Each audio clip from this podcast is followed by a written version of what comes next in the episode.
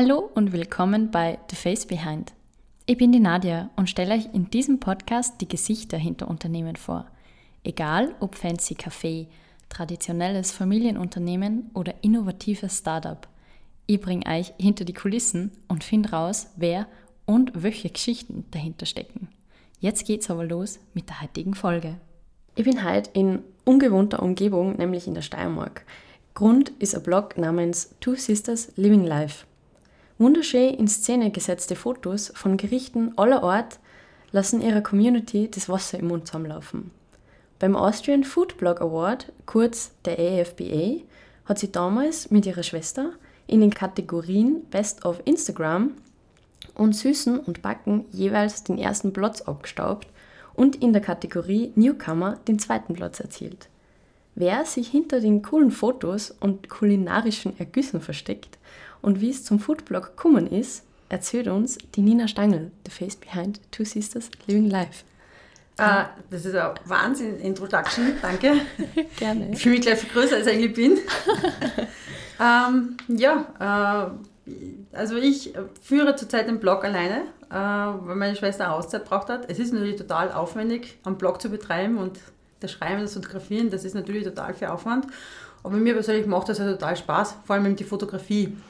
Und dazu gekommen sind wir eigentlich vor vier Jahren, also vor fünf Jahren hat es eigentlich angefangen. Da habe ich eine Gehirnblutung gehabt. Okay. Also mir ist eine Vene im Kopf platzt und ich war halt eine Woche auf der Intensivstation und drei Wochen noch zusätzlich im Spital. Und es war einfach das Leben, was ich geführt habe, zu stressig. Mhm. Weil ich immer das Gefühl habe, ich muss perfekt sein in allem, was ich tue. Also in der Arbeit, als Mama, als Partner, als Freund, also allem halt sich selber den Stress gemacht. Mhm. Und ich habe halt einfach einen Ausgleich gesucht und meine Schwester hat gesagt, warum machen wir nicht, machen wir nicht einen Foodblog? Das wollten wir eh schon mal machen wir kochen eh immer total gern daheim mhm. und backen und das haben wir eigentlich schon immer gemacht. Also beide? Ja, genau. Also die ist ja 14 Jahre jünger als ich mhm. und ähm, im Prinzip habe ich sie damals, wie meine Eltern die Firma aufgebaut haben, also ihre Firma aufgebaut haben, mit großgezogen mhm. und ja, wir haben halt immer schon zusammen Keks backen zu Weihnachten, also schon wie sie klein war und das, ja, das hat sie eigentlich so durch, durchs Leben durchgezogen. Mhm.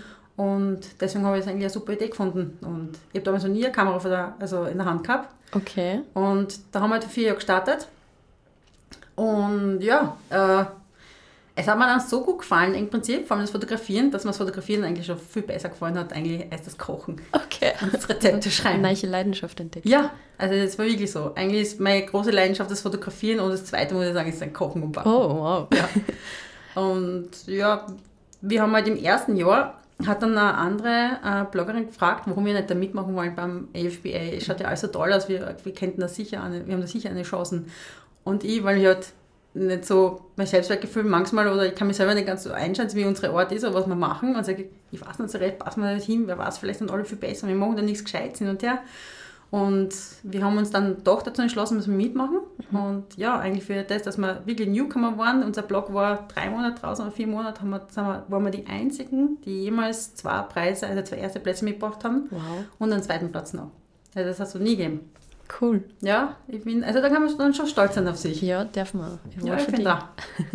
man sieht da, wenn man den, äh, den Instagram-Feed durchscrollt, wie sie die Fotos weiterentwickelt haben. Also ich habe geschaut, 2018 war das erste Foto von Essen. Das war Haselnuss Himbeerblondies.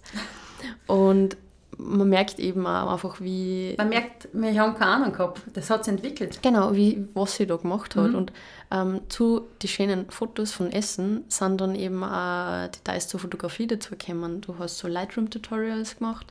Äh, du erklärst, was ist der goldene Schnitt. Hast du das alles selber angeeignet? Ähm, zum Großteil schon, natürlich total eben geschaut und es gibt halt, also im Amerikanischen gibt es halt die, die Photography School, mhm. das, die gibt halt so Online-Kurse, ich meine jetzt hat sie ganz viele schon, aber früher hat sie die Basics beigebracht äh, vom Food-Fotografie, mhm. also dass man halt mit natürlichem Licht fotografiert oder die drei äh, Ansichten, wie man halt äh, ein Essen fotografiert, so Basics. Mhm. Das haben wir damals gemacht und das hat man total viel weitergebracht, weil wenn du gar keine Ahnung gehabt hast von der Fotografie, das hat mich dann schon total viel weitergebracht, mhm. also die, diese Basics. Und dann hast du halt einfach so weiterentwickelt und dann bist du halt mit Gleichgesinnten zusammengekommen und, und, und ja, das Leben hat sich einfach dann seinen Lauf genommen. Du hast total viele Foodblogger und Foodfotografen immer kennengelernt, auch auf der Plattform. Also mhm. für das bin ich ewig dankbar, mhm. auch wenn sonst Instagram auch Chance ist, muss ich sagen. Also zumindest Instagram selbst, nicht die Leute, die dort ja. sind. Aber das hat mich total weitergebracht. Und du hast ja auch zusammen entwickelt, weil du interessiert warst und da gesagt, hey, da gibt es noch was und da ist eine Challenge, da kennt man mitmachen und hin und her. Und viele amerikanische Freunde habe ich ja gefunden, die wir besucht haben oder die wir uns getroffen haben schon überall. Und ja, das, das ist schön. Total, also das, das war total Mehrwert. Das ist der Mehrwert von Instagram, der große Mehrwert. Also die Community. Genau, die Community, das mhm. ist was. Ah, du schreibst auf dem Blog, also du stößt dir selber als Chaotin vor. Ja. Dabei muss man bedenken, dass du eben im Familienbetrieb arbeitest, du hast eine Familie, du hast Kinder und du betreibst diesen Foodblog auch noch. Also es hört sich noch an, an weiten Spagat an. Ja. Das hört sich nicht so chaotisch an. Ähm, also ich muss sagen, ich bin eh schon total geordnet. Oder ich schaue, dass ich mein Chaos in den Griff kriege, sagen wir es mal so unter Anführungszeichen. Aber es ist nicht immer leicht gewesen. Also ich war von der Schule her eigentlich immer gehabt, da habe ich mir Sachen vergessen und das war mir ja, in der Schule habe ich ja immer so sein dürfen. Aber wenn du dann halt im Familienbetrieb einsteigst oder sagst, du fängst halt an zum Arbeiten, da kriegst du dann Regeln vorgesetzt. Und dann kannst du halt nicht mehr so sein wie früher. Da ist das Kind dann vorbei mit mir und dann fängt die harte Schule an. Mhm. Und du hast halt immer auch viel arbeiten müssen und halt viel kontrolliert sein müssen. Und das, ich glaube schon, dass mich der Betrieb einerseits auch erzogen hat zum organisiert sein. Also die Aufgaben, die ich jetzt im Betrieb auch habe, sind eigentlich sehr organisierte Sachen und da muss man auch sehr genau sein. Man darf da nichts vergessen, weil sonst kann der Betrieb nicht arbeiten. Also mhm. von dem her bin ich wahrscheinlich durch den Betrieb geordneter geworden. Du hast eben gesagt vorher, wie du zum Foodbloggen gekommen bist. Ähm, was mich da wundert ist, eben du arbeitest im Betrieb daheim mit. Also wenn man so schön sagt, du bist der Wirtshaustochter. Ja, genau. Und freut man sich dann nicht über Abwechslung, also wenn man dann heimkommt, wenn man eh den ganzen Tag von Essen umgeben ist? Mm, ich würde sagen, das, was man natürlich in der Firma ist, es kein Kreieren. Du tust dann Essen kreieren, also bei uns auch in der Firma, äh, oder neue, neue Speisekarte gestalten aber es ist nicht das ständige Kreieren, so wie, so wie ich das halt gerne tue. Ich kann mich an kein Rezept halten zum Beispiel. Das, jedes Rezept wird umgemodelt. Es gibt halt ein Rezept von meinem Freund, mhm. das von deiner Mama, das darf ich nicht ummodeln. Das muss immer so sein, weil er schmeckt das total. Schon gehabt. Salz zur Schokolade und Zimt und hinterher und er schmeckt das immer aus. Und ich sage, warum machst du das? Ich bitte dich ja nicht um viel, aber dieses eine Rezept, das bitte lass es doch so. Und ja, das darf er jetzt backen. Er muss es selber backen. Okay. Ich kann mich halt einfach nicht an Rezept, aber ich immer glaube, ich kann es irgendwie noch verbessern. Okay. Ähm, du hast eben vorher vom EFB auch schon erzählt. Wer das nicht kennt, das ist auf der Art der Oscar für Foodies, oder? Kann In Österreich schon, ja. ja. Also es ist schon eine schöne Auszeichnung.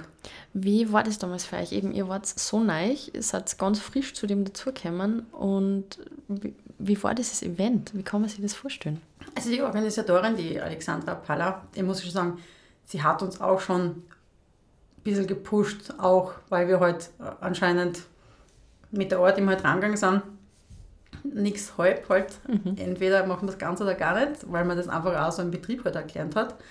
Äh, ja, im Prinzip so tolle Rezepte heute in jeder Kategorie abgegeben haben und natürlich gepusht haben und auch den Aufbau selber. Es war für sie, glaube ich, auch ein Mehrwert, dass man in der Community das halt so publiziert hat.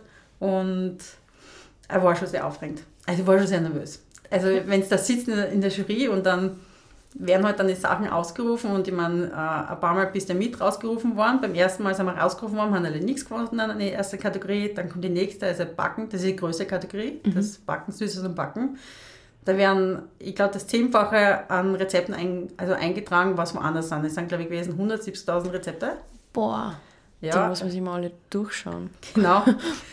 ich meine, nachgebacken wird ja nicht, aber man geht da von den Zutaten, wie es ausschaut, hin und her und ähm, dann wirst du halt rausgerufen und dann stehen wir halt draußen und dann werden halt die Top 3 mal ausgerufen. Also, und dann werden es noch von hinten auf, werden es dann noch geschildert und dann kommt halt der dritte Platz.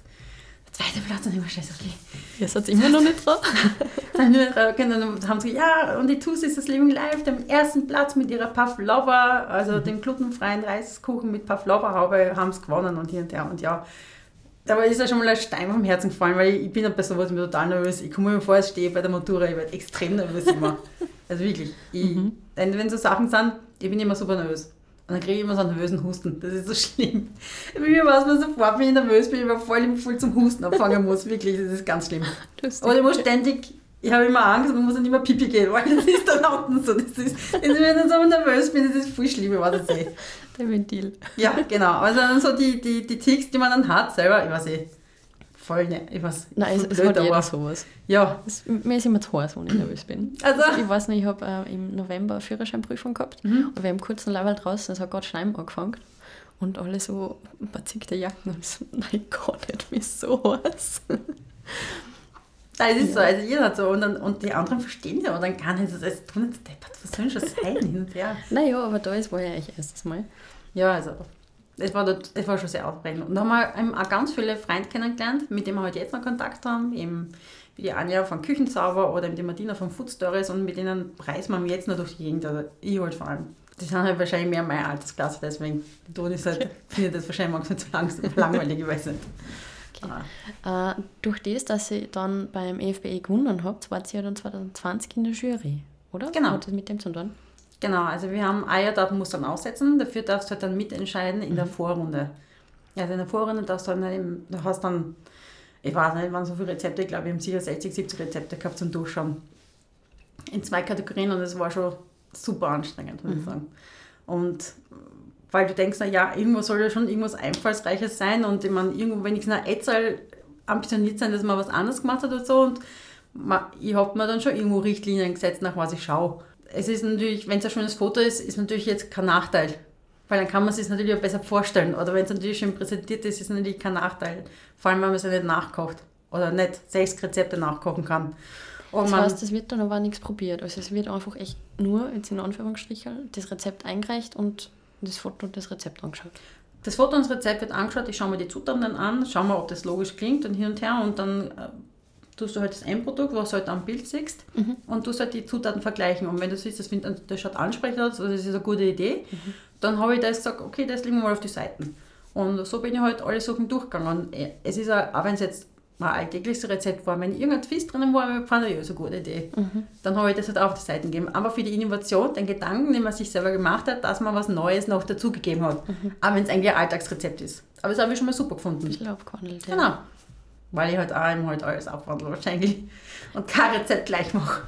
Da, da kommen wir mal zu euch am Blog. Und zwar, äh, ich habe ungefähr durchgezählt, es sind über 100 Rezepte. Ich glaube 119, wenn ich mir jetzt nicht von da habe. Mhm.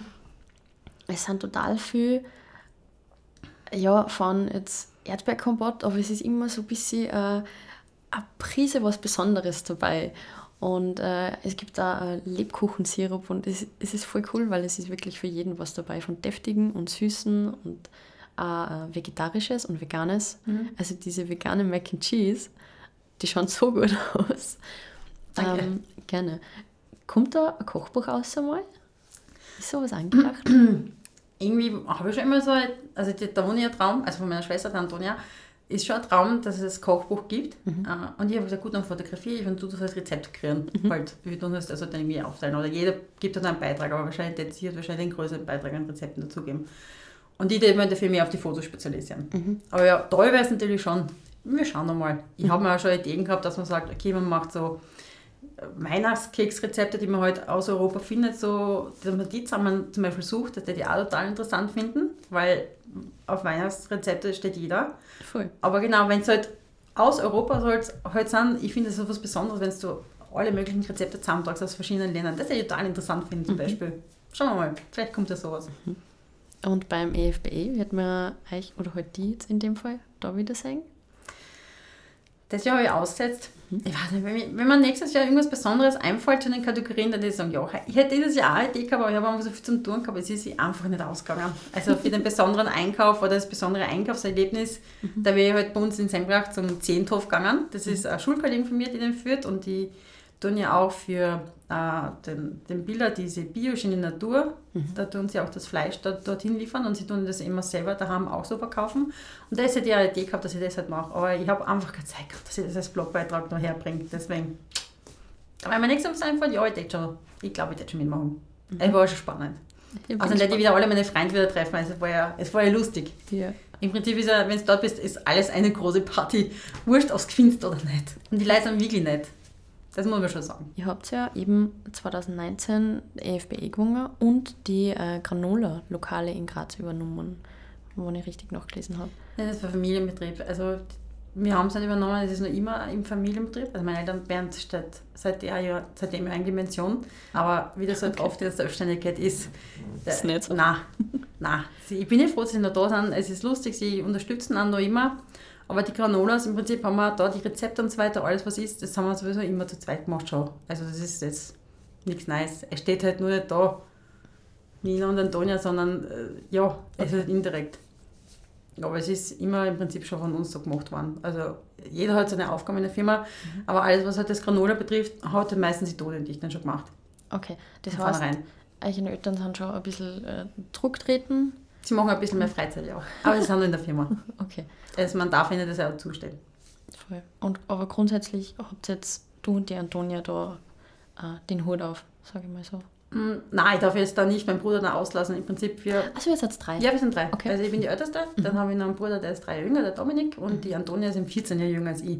Und wir sind ja drei Kinder daheim mit meinen Eltern in der Firma. Und jeder hat seine Aufgaben. Und ja, wir betreuen schon hauptsächlich das Granola, aber ich meine, ich kann jetzt nicht sagen, das geht uns oder so, weil im Prinzip es wird gemeinschaftlich geführt. Jeder hat seine Aufgaben halt. Der Dominik ist mehr dann halt für die andere Seite zuständig, für den anderen Betrieb und wir sind halt dann mehr für da zuständig. Aber ich kann jetzt nicht sagen, ah, das geht uns. Und so, na, das darf immer nicht. Na, das geht nicht. Also wir sind da, wir arbeiten gut zusammen. Wir verstehen uns auch gut. Gott sei Dank. Was, was sind die Herausforderungen da in einem Familienbetrieb in der Größe? Weil ihr habt eben auch in ganz Österreich, was ich gesehen habe, Mhm. Restaurants. Wie managt man das? Ja, also arbeiten muss man gewohnt sein. Und das äh, erreichbar sein, 24 Stunden am Tag, das muss man auch gewohnt sein. Aber man, man wird, die Arbeit ist es, man wird es gewohnt einfach mit der Zeit. Also wenn du vor allem, wenn du frisch dazukommst, du musst einfach die Liebe haben zu dem Betrieb. Ich glaube, das ist das Wichtigste. Die Liebe, dass du das gern machst. Wenn du das nicht gern machst, dann kannst du das nicht aushalten. Weil es ist viel Arbeit. Du nimmst im Prinzip deine Arbeit mit in Urlaub.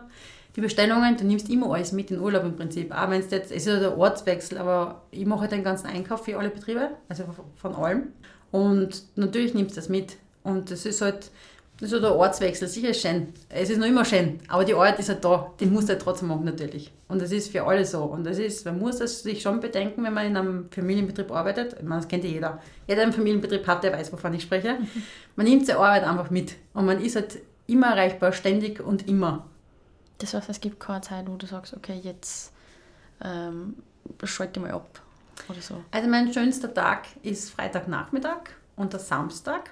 Da bin ich zwar erreichbar, muss aber keine Einbestellung machen, sondern erst wieder am Sonntag. Also meine, meine freie Zeit, wo ich frei unter Anführungszeichen, ist der halbe der Freitag und der Samstag. Am Sonntag muss ich halt schon wieder Arbeit anfangen. Es ist kein Muss, ich mache es ja gerne, aber es ist halt einfach, es sind halt dann wieder halt drei, vier Stunden, die du halt sitzt und dann wieder arbeiten tust. Auch wenn es daheim ist. Es ist aber okay für mich, es passt. Das ist, man ist es gewohnt. Man, Man wird da gern. einwachsen, denke ich. Absolut. Man wächst da absolut man, man rein. muss eh einwachsen. Ja, eh.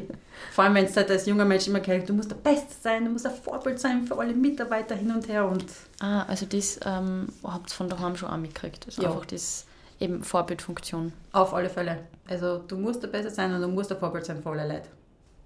Das muss immer dranbleiben, du darfst nicht stehen bleiben. Das ist das Wichtigste, glaube ich, dann überhaupt im Job. Man darf nicht stehen bleiben. Ja, und Wer es rastet, gibt, der immer was zum, zum Weiterlernen. Immer.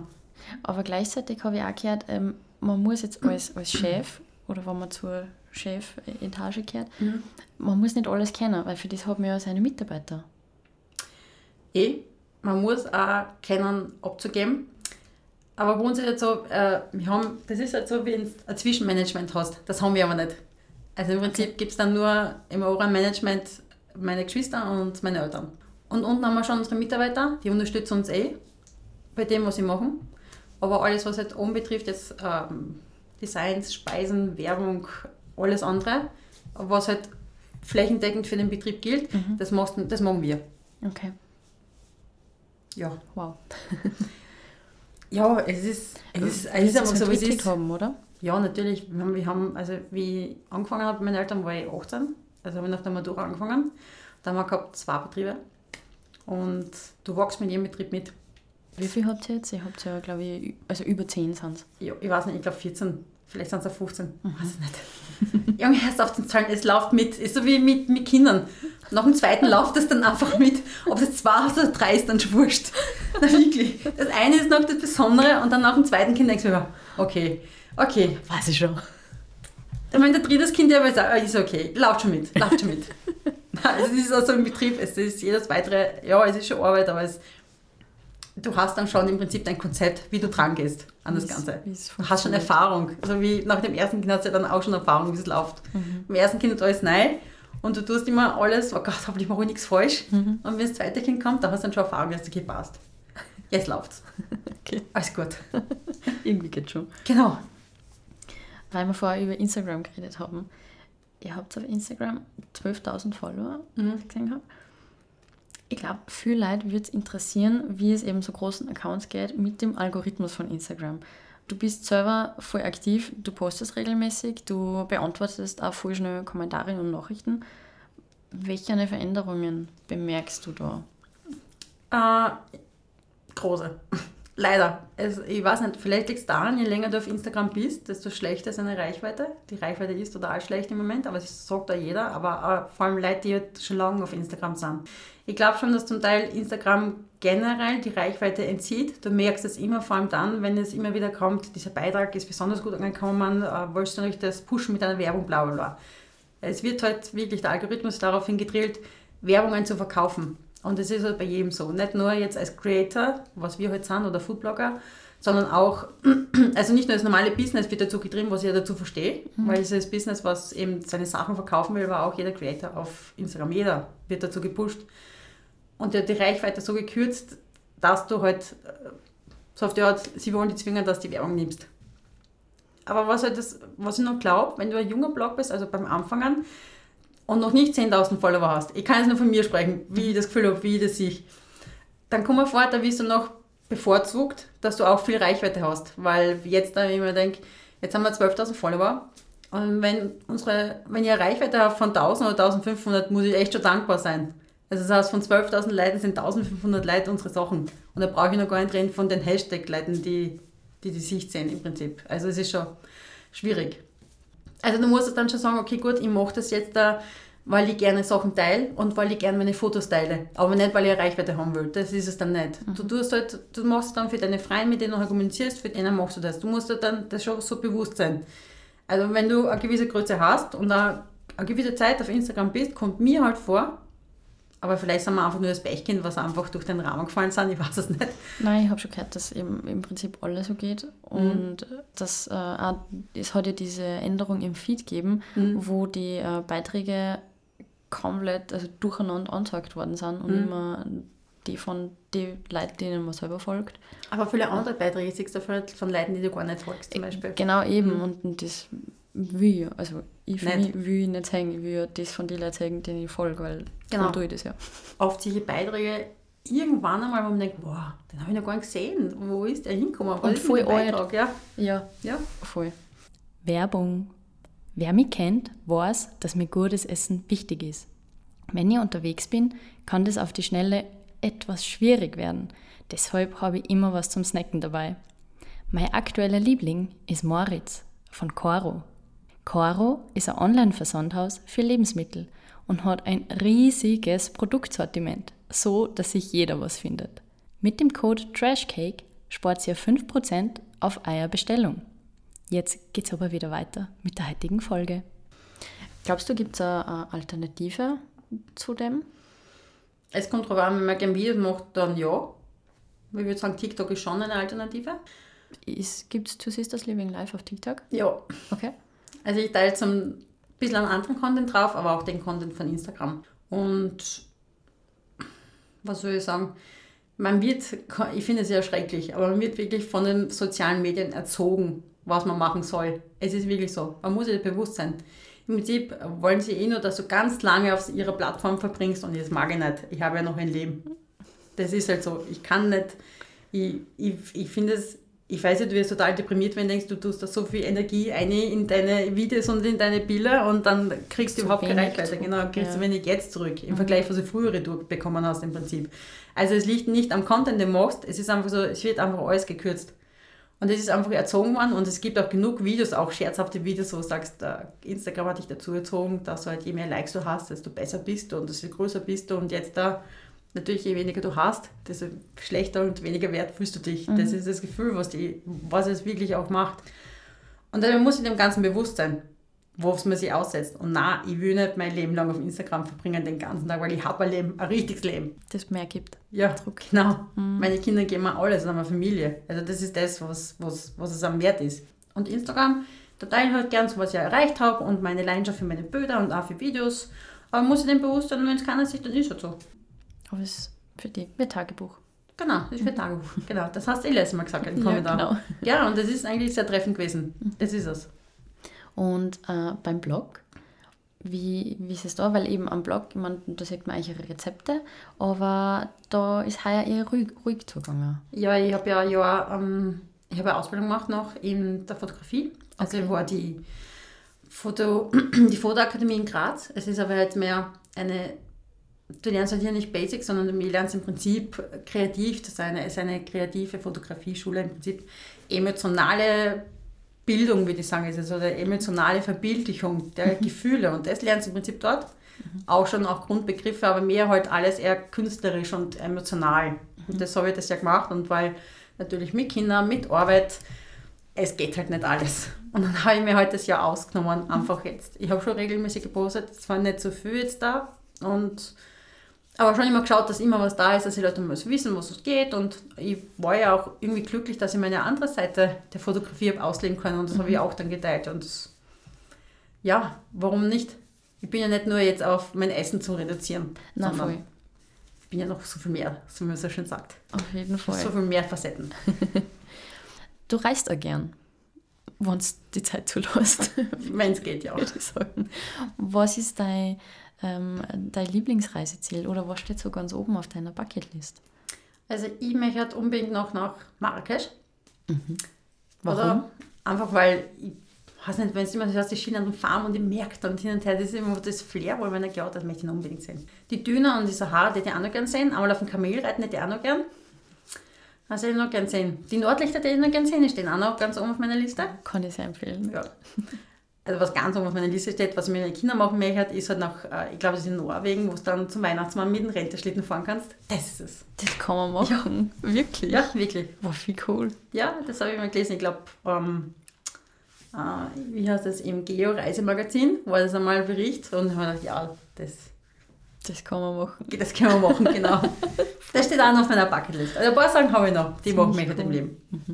Und in Amerika seid ihr aber auch gern, gell? oder? Ja, also, was soll ich sagen? Wir gehen halt gerne mal Disneyland. es gibt es zwar in Paris auch, aber es ist halt, ja, es ist halt so schön. Das Magic Kingdom es ist halt so, als wäre es halt da mit den, ich mag Disney sowieso gern, auch die Geschichten. Und wenn es halt dort ist, halt so wie, es ist also sorglos, würde ich mal sagen. Auch für einen Erwachsenen ist das sorglos, du kannst da die lieben Sachen anschauen und die Kinder sind voll begeistert und einfach, es ist einfach schön. Und es ist, ja, das ist auch was, wo man wahrscheinlich auch nach Amerika fährt. Unter anderem. Neben dem Shoppen. Wenn man schon dort ist. Genau, weil beschützt ist. Äh, heißt es auf eurem Blog oder auf deinem Blog, gibt es in Zukunft dann neben Rezepte auch vielleicht mehr zu reisen? Oder wird das, wird das wie soll ich sagen, diverser? Ich möchte das schon. Ähm, ich hoffe, dass meine Schwester nochmal mitmacht mit mir und nochmal vielleicht sich aufraffen kann, aber ich weiß, es ist so viel zu tun. Es ist halt, das Leben ist halt manchmal dran, das geht halt nicht immer. Aber ich habe mir schon vorgestellt, dass ich vielleicht auch, so wie jetzt in Kroatien, wenn man halt so bucht und beschreibt, wo man halt war oder für, für Segeln vielleicht, wo man anlegen kann, was halt klasse wäre, wo Restaurants, einfach so Tipps für auch, vielleicht auch, dass man dem das geben könnte. Ich glaube schon, dass das oft gesucht wird. So nette Buchten, wo vielleicht nicht jeder die kennt, wo man halt hinsegeln kann zum Beispiel. Wo man ein bisschen Ruhe hat auch. Genau. Und das möchte ich schon und auch vielleicht auch Fotografietipps auch generell dann schreiben. Einfach das, ja, es- es soll mein Leben spiegeln. Genau, das ist es. Richtung Fotografie, was würdest du wem mitgeben, der jetzt auch mit dem anfängt, der jetzt auch begeistert ist von Essen, gern selber kocht oder backt und keine Ahnung hat von Fotografie? Natürliches Licht verwenden. zum Fenster hinstellen, nicht direkt das Sonnenlicht, das ist dann wieder so knifflig, aber so diffuses Licht. Mhm. Also schon beim Fenster, aber keine direkte Sonnenstrahlung und da das Essen fotografieren. Schauen, dass, und wenn es nur der Teller schön angerichtet ist, ist das schon ein Vorteil, wenn man mhm. hat und den bei schönem Licht fotografiert. Ich glaube, das ist schon auch viel, was vieles ausmacht. Also nicht schauen, dass es irgendwo Lampen dabei ist, weil wirklich natürliches Licht und es ist am einfachsten zu fotografieren, das Licht, es schaut immer schön aus. Also, wenn das Essen schön ist. Braunes Essen ist schwierig zu fotografieren, ich weiß, aber ja, ein bisschen auch kann so fürs Braunes Essen. Braunes Essen. Das heißt jetzt auch Schokoladenkuchen oder so? Nein, also eher mehr wie so Gulasch zum Beispiel. okay. Ja. Ein Topf. Und ja, genau, sowas. Genau, das ist braunes Essen. Schokolade kann man immer gut fotografieren, das geht immer. Okay. Und äh, hast du sonst Tipps eben zum, wie man am besten Content macht? Oder was sind Reels, die am besten gängen? Was bemerkst du da? Auf TikTok zum Beispiel sagen, es sind die einfachsten Sachen, die gehen. Also hat gar nicht viel Aufwand, man muss gerade mit der Kamera, man kann wirklich mit dem Handy fotografieren, also mhm. filmen. Und äh, es muss auch nur spannend sein. Und ähm, was ganz gut geht auf TikTok, sind so im Schnellverfahren die Sachen. Teig geht immer, Sachen füllen, auseinanderschneiden, irgend sowas, das geht immer ganz gut. Und wenn es nur kurze Blenden sind. Also, und auf Instagram, im Moment geht kein Reel gut von mir. Das ist ein bisschen schwierig zu sagen, weil einfach die Reichweite so schlecht ist. Aber es geht eigentlich eine klasse Musik, würde ich mal sagen. Irgendwas, was fürs Ohr passt. Ich höre mir zum Beispiel immer gern das, die Musik dazu an, mhm. weil ich die halt dann sammeln tue für mein nächstes Reel natürlich auch. Mhm. Und sonst, es muss einfach lecker ausschauen, würde ich sagen. Und auch, dass das Licht halt passt, das ist auch wichtig. Ich würde also sagen, das immer. Licht ist das A und O. Ja, ja, schon. Mhm. Also es muss nicht viel sein, aber wenn man sich zum Fenster hinstellt und zum Beispiel da arbeitet, die Kamera von oben runter schaut und dann beim Arbeiten zuschaut, dann ist es schon viel wert. Mhm. Man kann auch viele Sachen rauscutten, also es darf nicht zu lang werden. Das beste Reel sind die, die kurz sind, also auch wenn man jetzt bis zu einer Minute Reel machen kann. Ah, also okay. 30, 15 Sekunden, zwischen 15 und 30 Sekunden das Daddy lassen. Mhm. Man kann viele Sachen rauscutten, man muss nicht das ganze Rezept sein. Manchmal muss man einfach nur die besten Momente zeigen können. Das ist es. Das Rezept liest man doch nicht. So ist es. Ich einen Betrieb daheim, was mich noch voll interessiert. Angefangen hat sie mit den drei goldenen Kugeln. Genau. Und die Granola-Lokale, das ist eher was, ähm, das in die amerikanische Richtung geht, mhm. oder? Waren wir zu viel. euch. Genau, wir sind ja eben viel in Amerika auch. als Familie. Als Familie auch. Also wir machen auch als Familie Urlaub, was eh schon, manche denken sich da, Gott, dass die sich das antun. Arbeiten tun. Urlaub machen ist auch noch, das hält ja keiner aus. Nein, es geht. Es, ja, nein, es passt, wir verstehen uns gut. Also von dem her, sonst hätten wir es eh nicht schaffen. Also man muss im Betrieb auch verstehen, man muss auch da, auch wenn wir alle total starke Charaktere sind, weil man natürlich von den Eltern nichts anderes gelernt hat. Muss man glaube ich auch, weil oft, wenn es unter Stress, wenn es rau zugeht, stellen wir vor, dann muss man einstecken oder austeilen können genau. oder wissen, es geht jetzt gar nicht um die Person. Nein, das es geht jetzt nicht um die, es ist einfach die Situation, was stressig ist, genau. Also da muss man sich ja bewusst werden des Ganzen. Also es ist jetzt, meine Eltern haben die Firma aufgebaut und da war ich 14, 15 war ich. Und ich habe im Prinzip dann daheim auf meine Geschwister aufgepasst und während meine Eltern natürlich gearbeitet haben, weil die haben wirklich, ich glaube die ersten drei Jahre keinen Urlaub gemacht und sie haben wirklich Tag und Nacht geschäft, mehr oder minder. Und man muss da zusammenhalten als Familie. Also das ist einfach so, sonst wäre es gar nicht gegangen. Wie kennst du einen Unterschied? Weil deine, also jetzt zumindest die Antonia, die ist ja da gerade auf die Welt gekommen, die mhm. kennt es nicht anders. Wie hat euch das als Familie entwickelt? Meine Eltern waren schon immer selbstständig. Also ah, von okay. dem her ist es wurscht. okay. Wir waren vielleicht noch nicht in so einer, in so einer ähm, hektischen Industrie selbstständig. Mhm. Also wir waren eigentlich Quereinsteiger in der Gastronomie.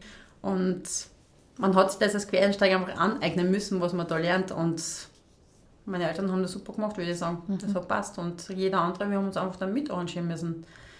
Es war jetzt nicht nichts Tragisches, weil man hat doch noch immer die Momente gehabt, die dann wichtig waren, ob es jetzt das Boot backen war daheim, was man zusammen gemacht hat, oder im Keks backen, oder dass dann nicht und ich dann angefangen haben zum Keks backen, oder dass ich für meine, für meine Geschwister gekocht habe und sie haben meine Experimente miterleben müssen mit zu viel Muskatnuss. Ui. Ja, also mein damaliger Freund, der hat das sogar gegessen. Ich glaube nur aus Liebe zu mir. Nicht, weil es geschmeckt hat. Meine Geschwister haben es verweigert. Also na, ja. Ja, war sehr höflich. Ja, war super höflich. Das muss man ihm lassen. Na.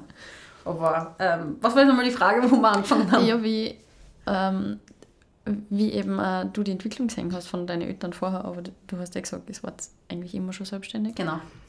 Okay, und wie erleben das deine Kinder mit? In dem Fall ich sage zu meinen Eltern immer, sie sollen, nein, ich sage zu meinen Kindern, sie sollen nicht die Gastronomie kennen. Es ist, so ein, es, ist so ein hartes, es ist so ein hartes Pflaster. Das muss man schon sagen. Und es ist nicht leichter. Ich meine, im Moment hat es kein Betrieb leicht. Natürlich auch durch die Strompreise und so weiter. Aber es ist auch in der Gastronomie extrem natürlich, weil es gibt keine Leute. Es ist schwierig. Es sind in der Corona-Zeit dann alle umgeschult oder ein Großteil umgeschult worden oder eine Umschulung angeboten worden. Viele haben das nicht gemacht, aber was haben sie nicht leicht gedacht? Wenn wir aufsperren, braucht man keine Mitarbeiter mehr ist halt blöd. Und mm, im Prinzip kämpft man nur um die Mitarbeiter im Moment. Und man muss dann damit mit, man muss dann einfach auch, man mag sagen, über den Weg schauen. Also wenn man Beschwerde über Mitarbeiter kriegt, dann muss man schauen, wie man das regelt. Mhm. Natürlich tut man sich in erster Linie beim Gast natürlich gleich mal entschuldigen. Aber man kann ja nicht sagen, wenn der verlangt, ich komme nie mehr, wenn der keiner noch dort ist, weil ich meine, was soll ich machen? Ich habe ja niemanden. Was soll ich machen? Ich rede mit dem Mitarbeiter und dann höre ich mir seine Seite an und dann muss man irgendwo einen, einen Konsens finden, wo man wieder weitergehen kann, wo er sich auch natürlich verbessert oder vielleicht das nächste Mal anders reagiert, wenn was ist. Weil was wir machen, es gibt niemanden, der nachkommt. Nicht, das ist nicht so wie früher. Du gibst, wenn es nicht passt hat, ja, dann trennt man sich halt von einem Mitarbeiter und der nächste kommt. Die Mitarbeiter, die man hat, die muss man sich halten. Das ist einfach so. Das ist eine ganz andere Zeit jetzt da. Man darf mir das nicht überschätzen. Es ist ein Riesenumbruch und wir müssen schauen, wir, dass wir mitgehen damit. Es hilft nichts, in den alten Zeiten zu schwelgen. Alles verändert sich und das ist ja bei uns in der Industrie so. Es verändert sich, aber man muss mit dem Ganzen mitgehen können und auch schauen, was man dann neu macht. Sonst geht man unter. Wie man sagt, wer rastet, der rastet. Kann sein, dass äh, gerade eben in der Gastro auch so schwer ist, also auch wie in, in der Pflege oder im sozialen Bereich, weil einfach die Arbeitszeiten zum Teil sehr, sage ich mal, ähm, schwierig sind oder halt einfach viel Flexibilität erfordern, die die Leute gerade nicht aufgeben wollen. Ich glaube nicht, dass es die, also bei uns kann es nicht sein wegen Arbeitszeiten, weil wenn er 40 Stunden angemeldet ist, also nur 40 Stunden arbeiten will, er mhm. arbeitet auch nur 40 Stunden. Mhm. Und die Arbeitszeiten, zum Beispiel in Einkaufszentren, der Sonntag ist immer frei. Das ist schon mal ein großer, was viel wert ist. Und die anderen Tage, es ist immer ein zweiter Tag frei. Wenn er sagt, er will in seine 40 Stunden in vier Tagen arbeiten, sagen wir auch nichts dazu. Also wir sind, da, wir sind eigentlich sehr, sehr flexibel. Aber wenn wir Mütter haben bei uns im Betrieb, da wissen wir, die brauchen ihre Frühdienste. Oder wenn sie sagen, wir können nur da und da arbeiten, ja, dann, dann, dann werden die auch nur so arbeiten. Also man, ich weiß nicht, ich, manchmal glaube ich, dass es der Stress ist. Und was noch ist, es ist auch, als, man muss auch als Gast man, manchmal wissen, wie man sich als Gast benimmt. Die Etikette. Benehmen hat. Ja, genau. Mhm. Mhm. Weil man darf nicht bedenken, auch das Gegenüber ist ein Mensch. Und wenn es Stress ist, hat auch er Stress. Und wenn es ein Samstag ist und es ist viel los, dann muss man halt ein bisschen Geduld haben und nicht erwarten, dass man halt sein Schnitzel in fünf Minuten am Tisch hat. Oder halt in ein Minuten gleich bedient werden kann, wenn man sich hinsetzt. Da muss man ein bisschen Geduld haben und ein bisschen, ein bisschen wenigstens auch mit dem Mitarbeiter da wenn man keine hat, wenn man eh sieht, dass im Prinzip, wenn wir Stationen zuspielen müssen, weil es nicht anders geht, damit die Mitarbeiter nicht überfordert sind, man muss halt auch als Gast ein bisschen Gefühl manchmal mitbringen. Mhm. Es sind wirklich viele nette Gäste, aber es gibt halt auch, auch wenn es heißt, der Gast ist König, auch ein König muss wissen, wie man sich benimmt. Ich will jetzt nicht unhöflich sein, aber mhm. es ist manchmal auch, der Mitarbeiter ist nur ein Mensch. Ich verstehe es schon manchmal. Und ich glaube, das ist das Schwierige auch am Job. Finde ich persönlich. Also in dem Fall, ihr wird suchen, oder? Also ihr werdet ja. um, um, jeden, der kommt, froh sein. ja. Was, was soll man am besten mitbringen, außer äh, Stressresistenz? Bei uns ist ein sehr, ein sehr freies Arbeiten. Also wie gesagt, man, wenn man in eine Filiale kommt, man wird natürlich eingeschult, aber man, man ist eigentlich schon sehr frei in dem, was man tut. Was wir verlangen, ist einfach nur, was normal ist natürlich man muss einen Spaß haben bei der Arbeit, man muss es auch gern tun. Es ist, man muss stressresistent sein und man muss halt auch mit Leuten gern arbeiten. Wir haben aber schon Mitarbeiter gehabt, die halt nicht gern mit Leuten arbeiten und das ist halt dann im Gastgewerbe ein bisschen blöd. Aber das weiß man doch, oder? Also das ist ein bisschen ja, komisch. Wirklich, wir haben schon viel miterlebt. es ist schwierig. Ich würde sagen, es ist, es ist kein leichter Job, aber er macht irrsinnig viel Spaß, vor allem die Zeit, dass er schnell vergeht. Und man erlebt viele Leute und man sieht auch viel. Also ich kann mir zum Beispiel nicht vorstellen, ich gehe ins, ins Büro arbeiten irgendwo und ich sehe nur immer die gleichen Leute. Weil auch wenn ich jetzt im Büro bin, jetzt da, das war ich früher nie. Also bis mir als Kind auf die Welt gekommen bin, war ich immer im Service in der Küche. Und ich kann es mir auch nicht anders vorstellen. Und auch jetzt, wenn sie schwimmen bei uns im Chef, wo ich das kaum bin, dann gehe ich auch in die Küche und hilf oder gehe halt auch Teller tragen und hin. Das ist normal, das ist machbar, weil ich kann nicht zuschauen, wenn die schwimmen und die, die rackern sich voll ab und die stehen daneben und machen nichts. Das würde ich nie machen. Das hätte mir nie einfallen, weil ich mir denke, na, ich will, dass jemand mir hilft, wenn ich mal so schwimme. Und ich denke, ich immer gehen und immer sagen, wie kann ich helfen, was kann ich machen? Sag's mir, was soll ich machen? Ich weiß, ich bin jetzt nicht mehr so routiniert, aber man, ich hätte überall helfen, das ist wurscht was. Teller tragen kann ich alle noch. Ich meine, das lernt man nicht. Ja. Nein. Und das ist einfach, man muss einfach den Spaß haben, den Stress muss man aushalten können und das ist natürlich viele Kilometer, die man geht. Aber man muss auch, mitbringen. genau. Und vor allem, was man halt ist, es ist schon ein bisschen ein Mitdenken auch, was man als speziell als Kellner haben muss man macht das Leben leichter, wenn man nie mit leeren Händen zurückgeht in die Küche, zum Beispiel. Und ich sage das einmal, wenn ihr schaut, schaut euch die Gegend, wenn, euch, wenn jemand Augenkontakt hat. Das heißt nicht, dass er, er flirten was. will mit euch.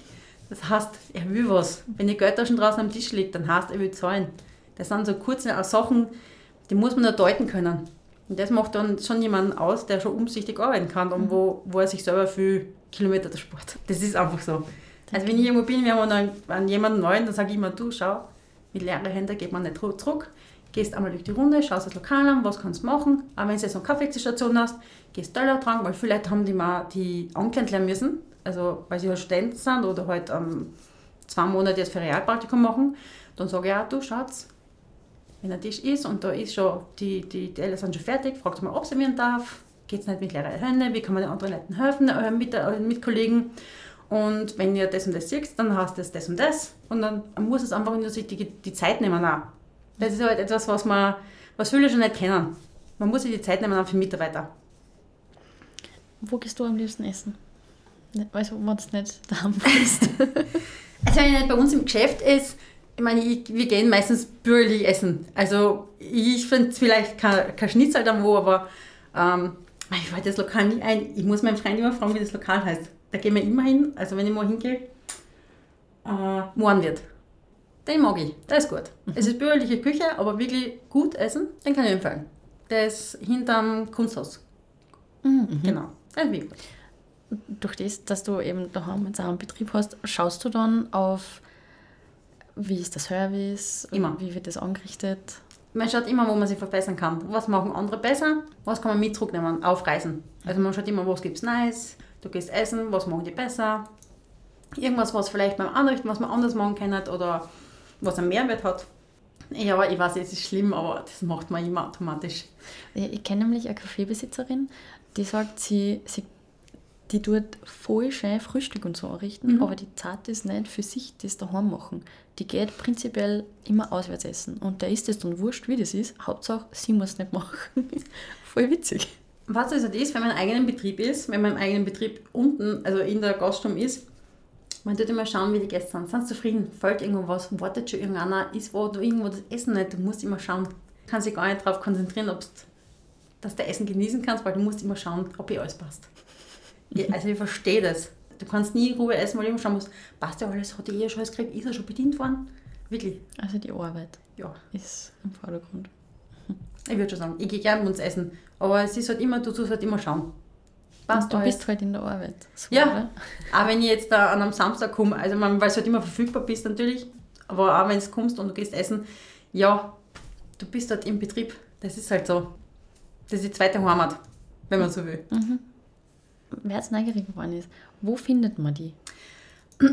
Also im Moment bin ich hauptsächlich, also wenn ich nicht nach Fasching fahren muss oder jetzt nach Fischerpark oder Leoben, wo ich auch zweimal die Woche bin. Ah, wirklich? Ja, das also, heißt, du pendelst da österreichweit um und um? Ja, also wir fahren es ab. Ich muss nicht immer alles allein fahren, aber zum Beispiel Leoben bin ich zweimal die Woche.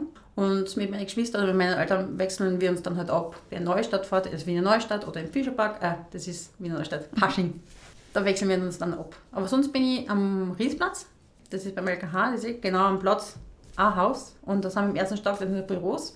Und da tue ich ja meistens die Essen fotografieren. Also da tue ich neu erfinden, neu kreieren, neu schauen, wie es am besten am Teller ausschaut und Sachen zum Schreiben, Bestellungen machen. Aber die Bestellungen meistens daheim. Im, Im Geschäft muss ich dann andere Sachen, sind einfach andere Sachen dann auch noch zu machen. Mhm. Es hat immer was zu tun.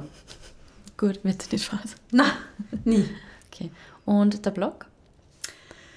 Der Blog, der Blog, ja da habe ich zwar viele Rezepte, aber ich habe noch nichts niedergeschrieben. Das ist das, was ich noch weitermachen muss jetzt dann. Okay, das heißt, da, da wird sich in nächster Zeit was rühren. Ah, absolut. Vor allem ist die schönste Zeit jetzt für mich Herbst und Oktober und Winter und Weihnachtskeks und alles mögliche. Liebste Zeit. Okay. Was ist dein Lieblingsessen? Boah, ich würde sagen, bis ich 20 war, war es noch immer gefüllte Paprika mit Tomatensauce. das ist das Essen, was meine Mutter mir immer macht zum Geburtstag, weil das ist mein Lieblingsessen, weil ja, das macht sie nicht immer für mich. Immer noch. Ja. Wir dürfen uns immer einen Kuchen, also zu, zu unserem Geburtstag wird immer Kuchen gebacken. Also ich backe für meine anderen Geschwister und für meine Eltern und einer von denen muss dann halt für mich natürlich eins backen. Und Ja. meine Mutter kocht uns dann das, das Lieblingsessen dann zu Hause. Und wir treffen uns daheim und dann essen wir zusammen. Schön. Aber ich würde sagen, im Moment, ein Beef der Tag kann ich schon nicht widerstehen. Ist schon was Gutes. Mm. Das mache ich schon ganz gern. Aber das ist meistens nur auswärts. Das machen wir nicht selber. Okay. Wieso? Weil mir das zu anstrengend ist. Weil ich ganz ehrlich bin, ich will wie gesagt, ich, ich mag mich manchmal einfach nur hinsetzen und dann einfach auch noch genießen. Und ich finde, die anderen machen ja auch kein schlechtes Beef Tag. Also ich weiß zumindest, wo ich hingehe, wo ich ein gutes kriege. Wie im Bemoren wird. Gutes Schlusswort. Genau. Dann sage ich danke für die Zeit, danke für die Einblicke. Ich sage danke und ich hoffe, ich habe nicht zu schnell geredet. Es tut mir so leid. das passt schon. danke fürs Zuhören. Wenn euch die Folge gefallen hat, abonniert bitte den Kanal, damit ihr die nächsten Folgen nicht verpasst und damit ihr einen Überblick über die Zuhörer habt. Außerdem freue ich mich über jede positive Bewertung, die kann man zum Beispiel bei iTunes hinterlassen.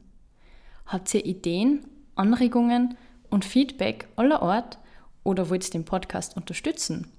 Schreibt's mal an say hi to the face behind at gmail.com oder auf Instagram an Trashcake.